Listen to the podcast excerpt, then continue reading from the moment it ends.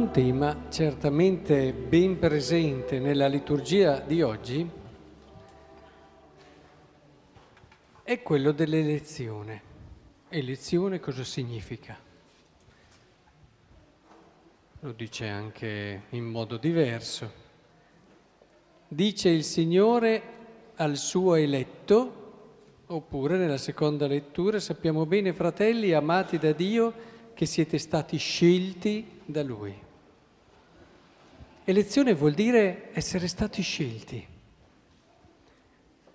essere stati scelti, eletti. Ora, questo tema dell'elezione è un tema che ha sempre creato un po' di problema.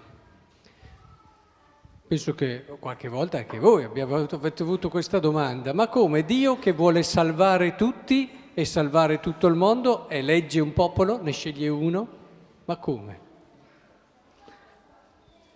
È un tema su cui si è riflettuto, si è dibattuto moltissimo. Qui però abbiamo una chiave, una chiave importante per capirlo e oggi vorrei con voi cercare di comprenderlo. Si dice nella prima lettura che Dio ha scelto Ciro Dice il Signore del su, al su, del suo eletto di Ciro, io l'ho preso per la mia destra, eccetera. Ciro non, era, non faceva parte del popolo di Israele, questo potente, però si dice una cosa interessantissima. Per amore di Giacobbe, mio servo, e di Israele, mio eletto, io l'ho chiamato per nome e ti ho dato un titolo, sebbene tu non mi conosca colto il passaggio? Cioè Dio elegge Ciro, ma nello scegliere Ciro vuole far del bene a Israele. Questa è una dinamica importantissima. Tutte le volte che noi vediamo che Dio fa una scelta, a volte che non vi capita a voi, beh, ha scelto, guarda quello lì quante cose belle gli ha dato, quante altre cose gli ha dato. La cosa che non siamo capaci di vedere è che gliele ha date per me. Questa è una cosa che non riusciamo a capire. Quando Dio sceglie ed elegge qualcuno, lo fa guardando me umanamente, e questo vuol dire che ancora non siamo spirituali, siamo ancora secondo Cesare tendiamo a vedere, beh, quello lì ha tante belle cose, oppure ce ne abbiamo male, oppure invidiamo, oppure in un qualche modo le cose entrano e facciamo fatica a capire il vero concetto di Dio di elezione. Dio sceglie, certo, ma nel momento in cui sceglie, non sceglie per fermarsi lì, ma perché attraverso questa scelta tanti altri possano ricevere. Questa è la logica dell'elezione secondo Dio. Pensate com'è bello. Tu vedi un tuo compagno che ha tantissime qualità e doni, pensare che quelli sono anche per te. E se lui li vive male, li tiene solo per sé e li perde. Li perde. Se invece li vive bene, riesce a far sì che tutti i doni, le qualità che ha, riescano a riempire anche la tua vita. Volete essere certi di perdere tutte le qualità belle che avete? A partire dai doni che avete umanamente, l'intelligenza, anche, non so, tutto quello, la salute, i beni, i beni. Se un ricco vuole essere sicuro di perdere tutti i suoi beni, li tiene solo per sé lì è sicuro che li perde tutti. Li perde tutti perché un giorno li lascerà tutti lì, sicuramente, ma li perde tutti perché non li riesce a vivere con quella pienezza, con quella... li consuma, ma è un'altra cosa. Guardate che è molto diverso consumare i propri beni, usarli per sé, dal poterli condividere. È come se parlassi di una gioia bassissima, quella di consumare, è una gioia estasiante, una gioia che è veramente gioia e pienezza, che è quella di condividerli. Ma non c'è paragone. Chi non ha mai condiviso veramente qualcosa non sa cosa, di cosa sto parlando, te lo credo, non sa neanche cosa voglia dire essere felici. Nella mia esistenza le persone più infelici che ho incontrato sono state le persone che avevano molti beni e li tenevano solo per sé. Le più infelici, eh? Ora, questo vale anche per le qualità, per i doni che abbiamo. Ne abbiamo tanti, ma la mia intelligenza non mi è data perché io dico, beh, la capisco un po' meglio di te, eh?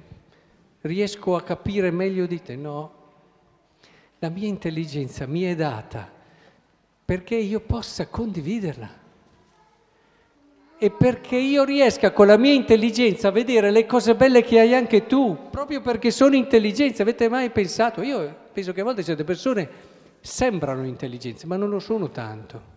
Capiscono tante cose difficili nella logica, nella...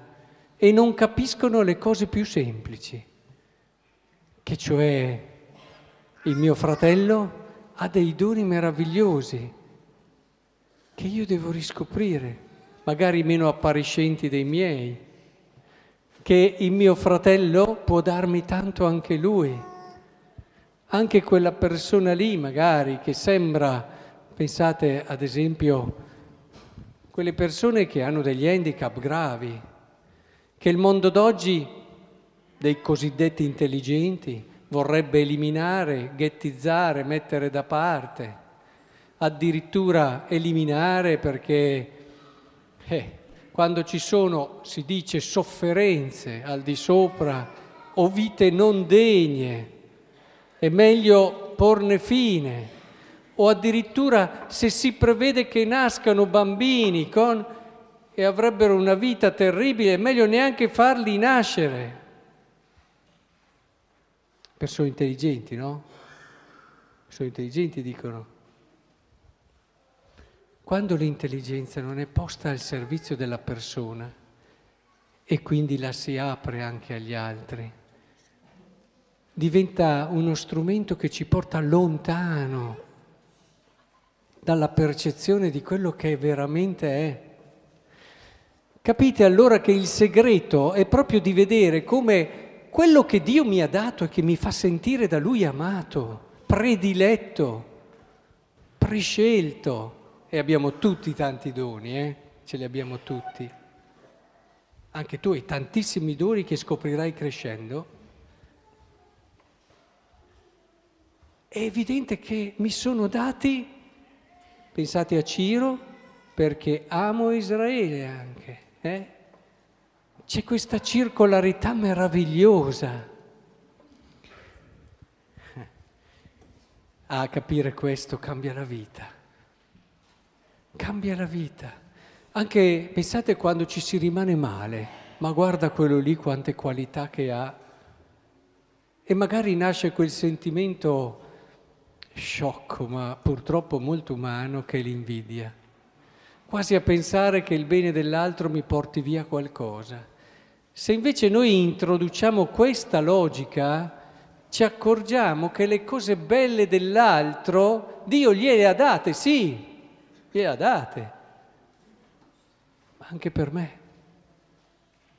E questo vale per la mia vita, per la mia esistenza. Ma come cambiano i modi di relazionarsi? Eh, è proprio un modo diverso di vivere. A volte ho un po' l'impressione che noi credenti viviamo come i non credenti, su queste dimensioni, siamo uguali a loro. Sì, veniamo a messa, sì, facciamo anche qualche opera buona, eh, ci entusiasmiamo per certi... ma la logica di fondo non l'abbiamo cambiata. Quello che davvero cambia gli equilibri, quella conversione essenziale a questa buona novella di Cristo, non c'è ancora stata. Che il Signore allora apra il nostro cuore, così allora Lasciamo pure a Cesare quello che è di Cesare ed entriamo in questa visione di Dio, che è la nostra beatitudine.